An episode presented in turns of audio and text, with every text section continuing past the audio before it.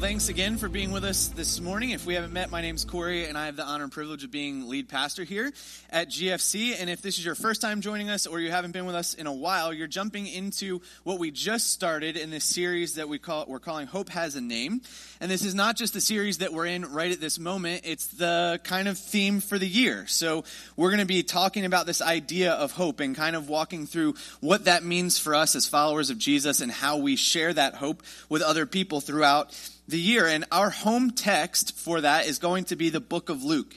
And so we're not going to take the book of Luke and go verse by verse every single week, but we're going to use it, like I said, as kind of a home base. Every once in a while, we'll come back and we will go a little bit verse by verse through the book of Luke. Um, and Pastor Andrew did a great job last week of setting that up and helping us understand why Luke wrote that book and who Luke was. And so if you missed that, I would encourage you to go back. You can listen to that anywhere you get your podcasts. If you just search for our church, you'll find it. Um, or you can go to our YouTube page and watch it there as well and kind of get caught up and set up. And so today we're going to take a little bit of a jump because we're not going to go immediately back through the Christmas story because we just did the Christmas story. And at the very beginning of Luke is the Christmas story. So we're going to skip that.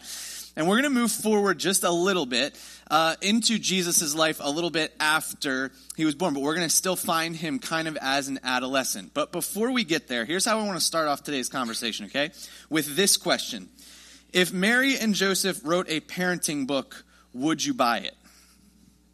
If Mary and now some of you who know the story are laughing a little bit, right? Because you know where we're going with this. But here's as I process this and as I studied for this week, I I thought there was two different ways you can kind of go with this question, at least in my mind. The first person might say, absolutely. I would definitely buy a book by Mary and Joseph about parenting because God gave them his son. God knew them. He knew everyone on the planet at that moment and decided to give Mary and Joseph his son. So that shows a good bit of confidence, right, from God that Mary and Joseph would do a good job with Jesus. So, okay, they might know a little bit about parenting. Now, here's the way that my brain usually goes, and maybe this isn't good, but maybe this is just how I thought about it. Mary and Joseph started off with a perfect child. Now, we don't know what the other siblings were, were like. We know a little bit about James. He wrote a book in the Bible as well. But we don't know about other siblings, right? But here's what they never had to deal with with Jesus, right? Jesus, go put on your sandals. No. Right? They never had to deal with Jesus, don't touch that, and Jesus just looks them dead in the eye and just goes like this, right? Until they get closer and closer and closer. Jesus didn't have to do that, and you, or they didn't have to do that with Jesus. He was sinless. And so, what I think about when I think about why you read parenting books is you usually read parenting books when you're going to be a first time parent because you want to know what to do, what not to do, what to buy, what not to buy, what works, right? You think about that. And then usually like later you read parenting books because maybe you've got a situation with one child and you've got to kind of figure out how to deal with that situation and you're hoping that you get some wisdom from someone else that has gone through that same situation. So you pick up that book and you read it. And so there's two different ways you can kind of think about this. But here's what we're going to see, I think, from the story today. First of all, if you're a parent, you're going to breathe a sigh of relief if you've never read this story before, because you're going to realize even Jesus' parents weren't perfect. I think also if you're walking through a situation that feels maybe a little bit hopeless, you're going to walk away from this situation feeling better. I think just in general, just understanding life doesn't always go the way we think it's going to go, and yet there's an answer. And there's a way that we can walk through that, and things do get better. And so here's where we're going to dive in today. We're going to be in Luke 2, but we're going to pick up uh, in verse 41, is where we're going to start. And as always, you can follow along uh, using your own Bible, using your tablet or your phone. If you'd like to, you can scan that QR code. It's also the same one that's on the back of the Next Steps card, and you will get all the notes um, and verses and everything from our website. You can also submit a prayer request or a question uh, if you would like. So in Luke chapter 2, starting verses 41 and 42, this is what it says. Every year, Jesus' parents went to Jerusalem for the Passover festival. And when Jesus was 12 years old, they attended the festival, festival as usual. Verses 43 and 44. After the celebration was over, they started home to Nazareth, but Jesus stayed behind in Jerusalem. His parents didn't miss him at first because they assumed he was among the other travelers. But when he didn't show up that evening, they started looking for him among their relatives and friends. Okay, so let's just take a time out and kind of understand the situation, right? So it tells us they traveled to Jerusalem every year for the Passover. This is kind of like you guys or me going to the same vacation spot every year, right? Maybe you go to the same beach, maybe you've got the same place you stay or the same location or whatever. Like you sometimes you have that with families. You just plan to go to the same place all the time and you plan your whole year around that trip and you do it with friends, you do it with family. This was something they did all the time. And so they would plan their schedule around going to Jerusalem for Passover. And they would celebrate with the friends and family. It was, it was kind of cool because they were going to the bigger city, right? It was fun. And it was a good time and they would travel with a group of people for multiple reasons, right? You guys know you go on a road trip, it's more fun with multiple people. You can just pass the time more, there's more conversation to be had. Back in these days, it was also safer, right? So if you were traveling on a road, we know there's stories from scripture where traveling could be kind of dangerous back then. People would show up and want to rob you. So if you're, if you're in a big group of people, someone tries to rob you, they have to deal with many more people, right? So it was a, it was a bit of safety. But here's the interesting thing about the way that they would travel is they would kind of make this caravan and the women and children would move at the front. They would kind of lead the group. And the men would stay at the back. Now, here's the interesting thing about Jesus at this moment Jesus is 12. He's almost 13. And in Jewish culture, you turn 13, you go through bar mitzvah. And that's the opportunity where you become a man or you become responsible for your own choices. This is a unique time for him because this is kind of like Jesus is in the middle of would he be at the front or would he be in the back? So here's what happens maybe, right? They start on the way. Mary takes her spot in the front of the group. Joseph takes his spot at the back of the group. Mary doesn't see Jesus. She's like, oh, maybe he's with Joseph. This would have been kind of the equivalent of moving up from the kids' table at a holiday, right? You spend Thanksgiving, Christmas dinner, like you're at the kids' table for a while, and then all of a sudden you get to bump up. So in Mary's mind, she's thinking maybe Jesus is with Joseph. He's getting the opportunity now because he's almost a man to travel with the men. If Joseph's in the back, he's thinking, oh, well, he's still traveling with Mary up at the front. That's one of the things you think about with this. It's not like Mary and Joseph went hand in hand the whole way this, fir- this first day and we're just like, I don't know where Jesus is, right? There's a logical reason that they would have been separated and not necessarily thought about where he would be. And so they travel this whole first day and realize he's not there. Now, here's where I really wish Luke would have done some investigative reporting what was that conversation like at the end of the day, right? Well, he wasn't with you? No, he's not with you. Well, like, what would you say if you're Joseph? If I'm there, I'm going to be like, listen, Mary, he created the whole place. I think he knows the way home, right? We'll figure it out. But like, that's not going to help mom in that moment. So they get, they I wish Luke would have just, like, come on, Luke, give us the juicy stuff, right? So he doesn't do that. But they, they realize he's not there. So let's keep going in the passage. Luke 2, verses 45 to 47. When they couldn't find him, they went back to Jerusalem to search for him there. Three days later, they finally discovered him in the temple, sitting among the religious teachers, listening to them and asking questions. All who heard him were amazed at his understanding and his answers. Verse 48. His parents didn't know what to think. Son, his mother said to him, Why have you done this to us? Your father and I have been frantic, searching for you everywhere. Verses 49 to 50. But why did you need to search? He asked. Didn't you know I must be in my father's house? But they didn't understand what he meant. Verses 51 to 52. Then he returned to, to Nazareth with them and was obedient to them. And his mother stored all these things in her heart. And Jesus grew in wisdom and in stature, in favor with God and with all the people. So here's another question Have you ever lost something that was valuable to you? Now, maybe you haven't lost a child. Maybe you have lost a child, right? Maybe you haven't. But I'm sure many of us in this room have lost something that was valuable to us. Could have been a piece of jewelry, right? Ring falls off or something like that. Something that you're, somebody gave you. Some, maybe you lost your phone for a while, right? We've, we've all been in that space where we, we lost something that was valuable to us. And there's that moment of realizing, I have to figure this out. So here's my next question what does searching look like for you? Here's, let's just go down this list. This is how, as I thought about, I was like, okay, when I lose something, what do I do? So here's, I'll share kind of my layout of what happens when I lose something and you see if you can relate, okay? Here's the first thing I do. I check the immediate area. Right? You do this kind of thing, right? Like, did I, where did I put it? Is it in my pocket? Did I put my sunglasses on my head? Like, where's the thing? And if you're sitting down, like I usually think about this, like don't jump up and start looking, because then if it's sitting on me or it's down in whatever I'm sitting on, like it could fly around the room or go somewhere else, right? Fall down deeper. So I check the couch cushions. If, this is usually the remote in our house, okay? We actually have like LoJack for the remotes because we have three children that want to take the remotes to other places in the house. So we have a remote and we've like pasted this thing to it so we, it beeps when we try and find it. So we check around, we look at the immediate area. Okay, I can't find the immediate area. Now what's next? You retrace your steps, right? Try and figure out if you were going to walk around, where did you go? What did you do? This was a big problem for me when um, Becca and I were dating because we were long distance. So we would spend many evenings on the phone together. I don't know if you notice this about me, but when I talk, I move. And so I, what would happen is I would be on the phone and I would walk around the room, walk around the house, and I would pick something up. I'd be talking, talking, talking, and then like I'd put it down over here and I'd walk away. And then I'd get off the phone and go, where's the thing that I put down? Because I wasn't paying attention, right? So I had to retrace my steps. So you look around and just see where was I? What happens when I, you know, what, did what was I doing when I lost the thing I think I lost?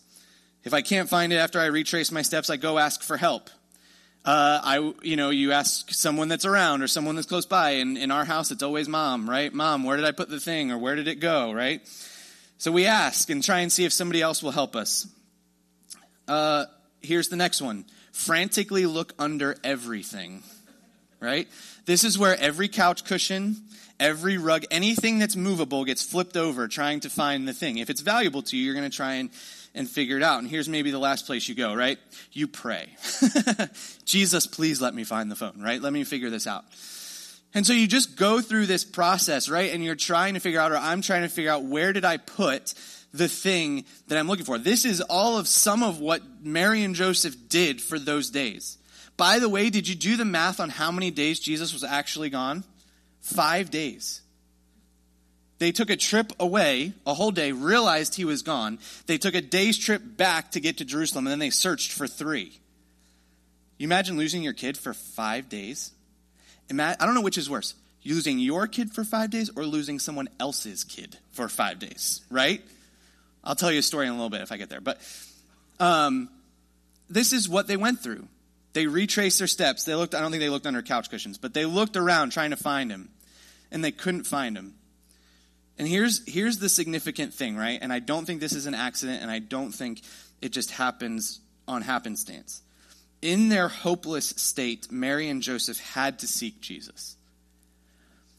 I don't know. Like, I thought about this, and I think this might be true. I don't know that there was a more hopeless time for Mary than searching for Jesus, other than seeing him on the cross. Like, just think about that for a minute. You lost your kid but you lost the kid that God gave you to take care of. And after like four days of searching, not knowing where he is, like the angels that came to Mary and Joseph when they said they were going to have Jesus, right? They said they, he will be named Jesus because he will save their people from their people from their sins. You get four days into looking, and what do you start to think? Maybe he's gone. If he's gone, what goes with him? The opportunity for him to save his people from their sins. So now, if you, that's where my brain would go. I've lost the ability for my people to have their sins forgiven. That's where your brain could logically go after all of this time. And in their hopelessness, what did they have to do? Seek Jesus. I don't think that's an accident. I think that's a rule for us too. That when there's a hopeless time, that we should be focused on finding where Jesus is and what he would have for us in that moment. Because here's another thing I know to be true, right? Knowing where to look makes all the difference when something is lost. This is why if maybe you lose something once or you don't know where something was, you kind of train yourself to put it back in the same place all the time right? This tool always goes here. So when I need that tool, that's where it is. This is where I always plug in my phone so that it charges and I know where it is, right? You think through those things so that when you need something, you know where it is and you don't feel the hopelessness of, oh no, where did I put it? And I think the same thing is true. That knowing where to find hope makes all the difference when life feels hopeless. Knowing where to find that hope makes all the difference when life feels hopeless. Okay, I'll tell you my story. Okay, I've never lost one of my kids, but I got real close to losing a couple of youth group students once. Wasn't my fault though. Okay, I'll just tell you the story and then we'll go there. Okay, here's what happened. We were on a trip, spring retreat, uh, I don't know, six or seven years ago, some, some amount of time. And we decided we were going to take a group of kids on a hike. And so we went on a hike, and it was a very it was a very easy hike. It wasn't bad. It was just up into one of the state parks that was there. And we had a group of kids with us, and we had some younger kids with us, and we had some older kids with us. And so we had multiple adults with us. We had it was a good ratio of students to kids, all this stuff, right? And I knew the kids to keep an eye on, so we kept an eye on them. We made sure they were always with us and everything. But there were a couple of girls. They were at least sophomores or juniors in high school, so old enough to know stay with the group, right? And they weren't the type of kids that I was ever really worried about them doing something silly. Well, maybe I guess I should have been. So we're just tracking along and we're walking and kind of keeping an eye on people. And we get back to the vans. And not unlike almost what happened to Mary and Joseph. Like you get back to the place where you're like, okay, everybody's here, right? And those two are gone. And even my immediate reaction was, oh, they must be five minutes behind us. Like they're fine, they're together, they're good friends, I trust them, like blah, blah, blah. Nope. We wait, I don't know, 10, 15, 20 minutes. They never come back. So now I got to figure this out. So I call some people back at the camp, like other adults, and I say, Can you grab your van and can you drive down here and try and help us find them? So we kind of wait for a little while. They actually get there. We, I take the students back, and it's probably like 4 o'clock in the afternoon in March. So it's not like dark yet, but you're getting to the point where you're running out of daylight. It's not the morning where you've got all day. So I take my crew back. And the thing that's going through my brain, right, is now I have to call parents and say, we don't know where your children are, right? This is why I asked the question worse to lose your kid or somebody else's kid? I'm not sure. So anyway, we. We, I drive the students back that were in my van. We had another group of adults that are there just looking for them. Luckily, as we're coming back, I was literally driving to the ranger station to let them know what was going on as we're crossing paths, the other van is like honking and waving at us. They came back and they found them.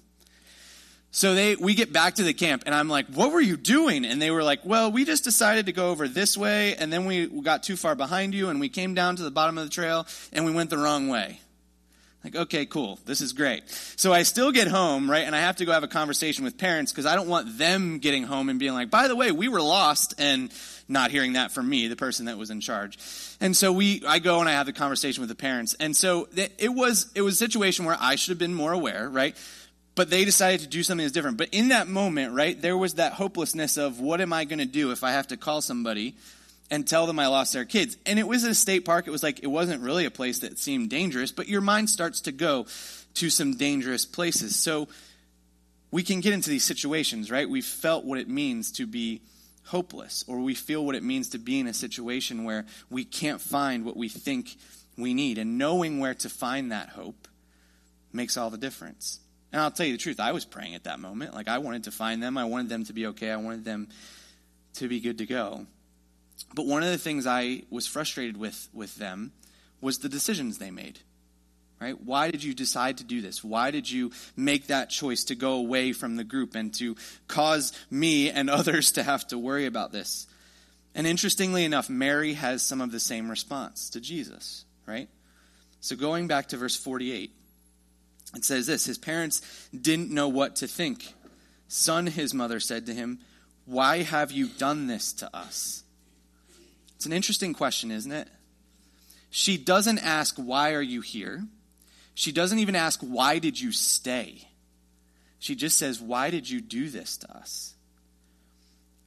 I think we've all asked God that question. Like, why did you allow this to happen? Why did this play out this way? Why would you do this instead of that? And when we ask that question, I think it's massively comforting to look at and look and see that Jesus' mother asked him the same question that he, she would look at him and go, I don't understand why you're doing this. I don't get it. Why would this be the choice that you're making? And here's something that I want us to understand about Jesus that we see through scriptures, and I'm going to show, show you. Our expectations don't dictate the actions of Jesus. Our expectations don't dictate the actions of Jesus. What Mary necessarily expected him to do wasn't the exact thing that he did. And other places in the Gospels we'll see that. And so when we see that, our expectations don't dictate the actions of Jesus. I would also just tack onto that and say, and it shouldn't surprise us that Jesus does things we don't get. If his own mother didn't understand why he was doing things at times, we're not always going to understand it. And I have two places in Scripture I want to go to, also in Luke, that kind of help us understand what this meant and how we can kind of gather around this and, and maybe lock this into our brains too. So in Luke 19, starting in verse 1, this is what it says Jesus entered Jericho and made his way through the town. And there was a man there named Zacchaeus, and he was the chief tax collector in the region. And he had become very rich. Verses 3 and 4. He had tried to get a look at Jesus but he was too short to see over the crowd. Zacchaeus, I feel you. So he ran ahead and climbed a sycamore fig tree beside the road and where Jesus was going to pass that way.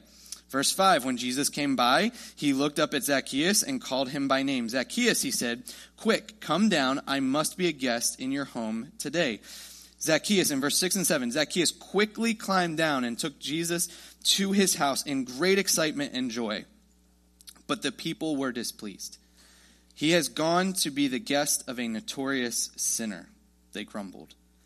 By the way, I apologize to those of you who are going to have the Zacchaeus song stuck in your head all day now, right? But he, walking along, right, decides that he would reach out to the person in the crowd who they would have hated the most. Like, Zacchaeus literally got rich taking money from the people that were all around him. And Jesus goes to the one that they loathe the most and says, I want to go to dinner at your house. For Zacchaeus, this is amazing. He's excited about it. He gets down very quickly. But we see the people's response. They were displeased because he's gone to be to the house of a notorious sinner. They thought Jesus should go to one of their houses. They thought Jesus should show up and say, Let's all go hang out with the good people. And Jesus says, Nope, that's not going to be the case. One of the things I think Jesus was trying to help them understand was if you can look at the person that you think is the worst person in the group, and Jesus came to save that person, he came to save you too. Like someone in that crowd that wasn't grumbling or wasn't upset was thinking, would Jesus ever accept me? And when they saw him call Zacchaeus, they said, then I can follow him too. And so, in that moment, even though Jesus didn't do what the people expected, he did exactly what they needed. And here's, here's the truth that we remember, but sometimes we have to remind ourselves of, okay? We love to point out, like, Jesus came to serve and to save us. And that's absolutely true. That Jesus would come to serve us by offering his life in order to save us. That's why he came. But why did he come to do that? Because Jesus came to fulfill the will of the Father. And so, anytime the will of the Father and our expectations butt heads, guess which one Jesus picks? The will of the Father every single time. And so, even though we have expectations or we have an understanding or we have what we think Jesus should do, Jesus says, I'm going to fulfill the will of the Father every single time. There's one more story I want to go to to help us understand this point. Luke 7, and we're going to start in verse 36. So verses 36 and 37 say this One of the Pharisees asked Jesus to have dinner with him. So Jesus went to his home and sat down to eat. When a certain immoral woman from that city heard he was eating there, she brought a beautiful alabaster jar filled with expensive perfume. Verse 38 Then she knelt behind him at his feet, weeping. Her tears fell on his feet, and she wiped them off with her hair. Then she kept kissing his feet and putting perfume on them. Verse 39 When the Pharisee who had invited him saw this, he said to himself, If this man were a prophet, he would know the kind of woman who's touching him. She's a sinner. Kind of an awkward situation, right? Like everybody's over, you're having dinner, this woman walks in, everybody knows what this woman's job is and you're all kind of like, oh, like, what do we do with that? And then, like, the Pharisee whose house it is would definitely not want her there. Not only does she just enter the home, but she sits behind Jesus. She's crying. So that's kind of like, what do you do with that? There's a woman crying there. Like, she starts to cry on his feet. She starts to wipe his feet. And all of this happens, and it's just kind of like, we're just trying to eat dinner. Like, you could feel that in the room as you're reading this. At least I could. And then the Pharisee makes a judgment on Jesus' favor with God because of who he's interacting with. So not only do people judge Jesus and say he's choosing the wrong people to hang out with, they also looked at what he did and said, clearly God's favor is not on him. He's not a prophet. He's not who he claims to be. Because if he was who he claimed to be, he would know that this person is not the kind of woman he should let touch his feet. Here's the thing Jesus didn't come to be the God we expected, He came to be the Savior we needed.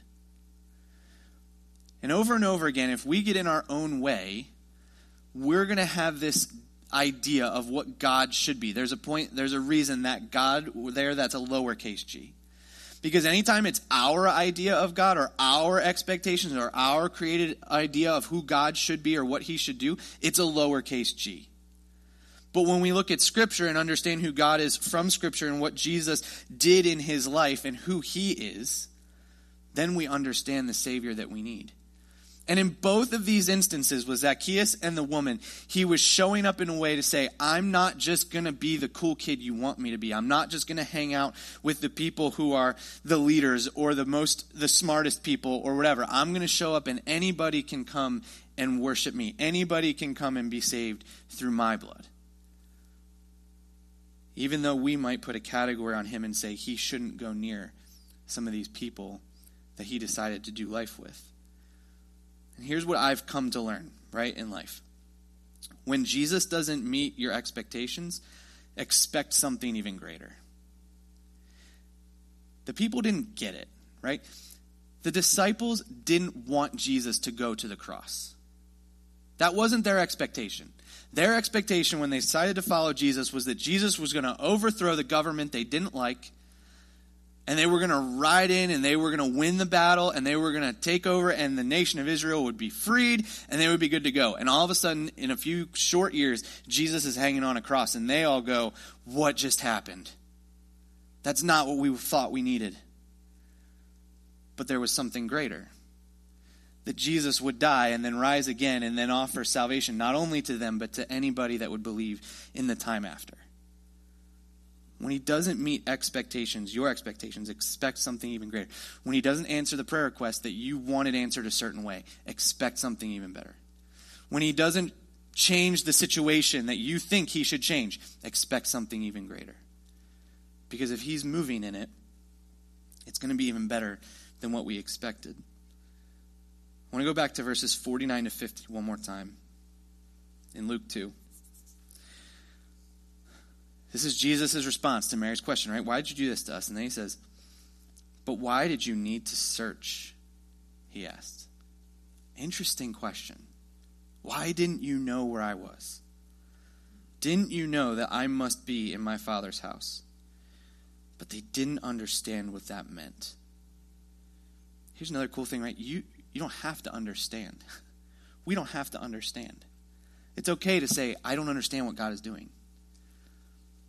But he says, Didn't you know where I must be? And, and here's the last thing I would say is that those who know where to search find hope in hopeless times. We're all going to go through times that feel hopeless, situations that feel hopeless, relationships that feel hopeless, different things like that, right? There's that we're going to hit a moment where that's how it feels. So, where do we go in those moments? If we don't have anywhere to go, or we don't have anywhere to, anyone to trust, or whatever, however you want to say, like we're gonna feel like that hopelessness is gonna continue.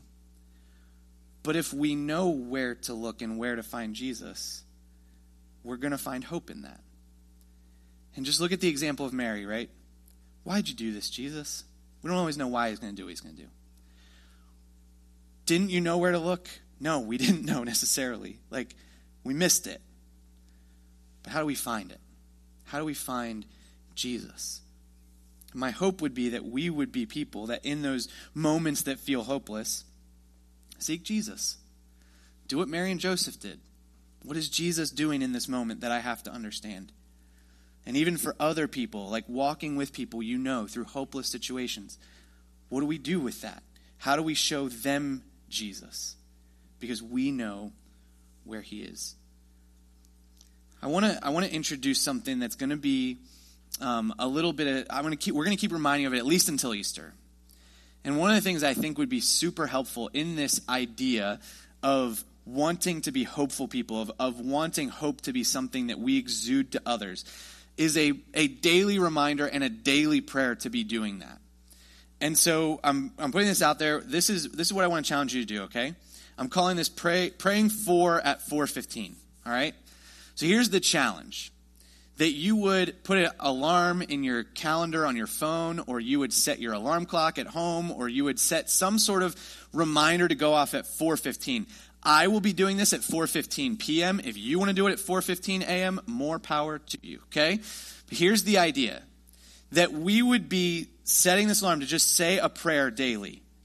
And there's four things I would want us to pray about. Here's the first thing. For one person to decide to follow Jesus.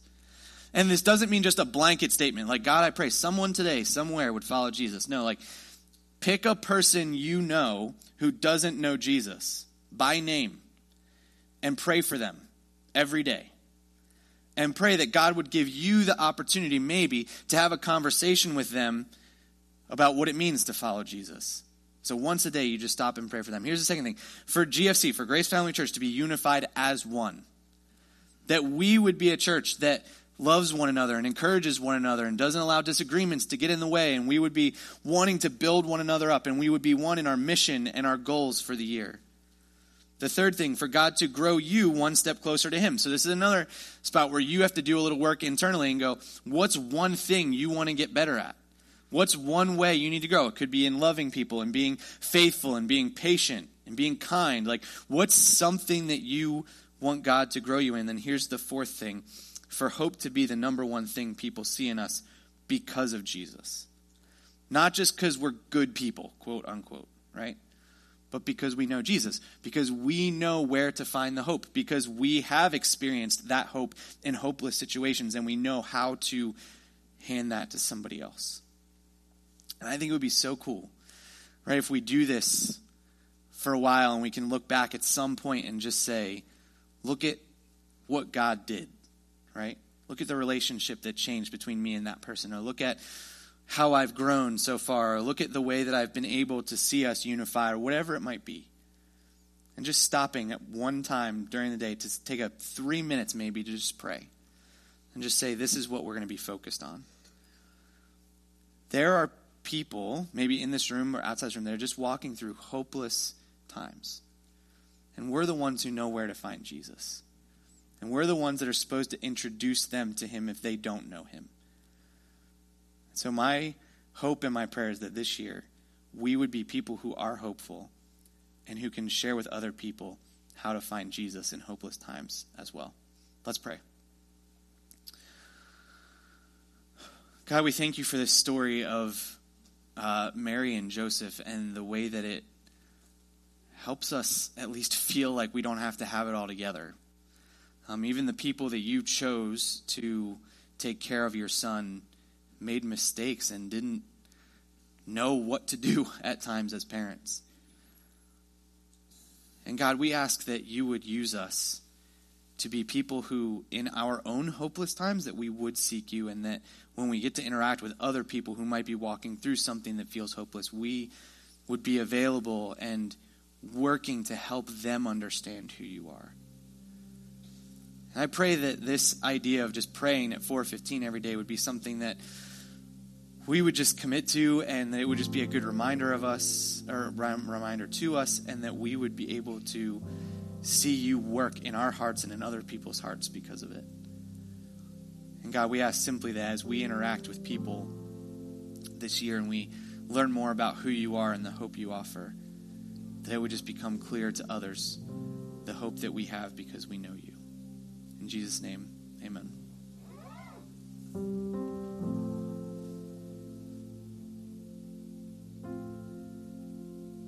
I think I'd like to offer a suggestion for Mary and Joseph's title for their parenting book How to Raise a Know It All Child. Seriously, when you, when, you, when you think about that whole situation, and you can you hear the desperation in Mary's voice when they, I mean, I had not thought through, calculated those days, the amount of time that was in there that they had lost him.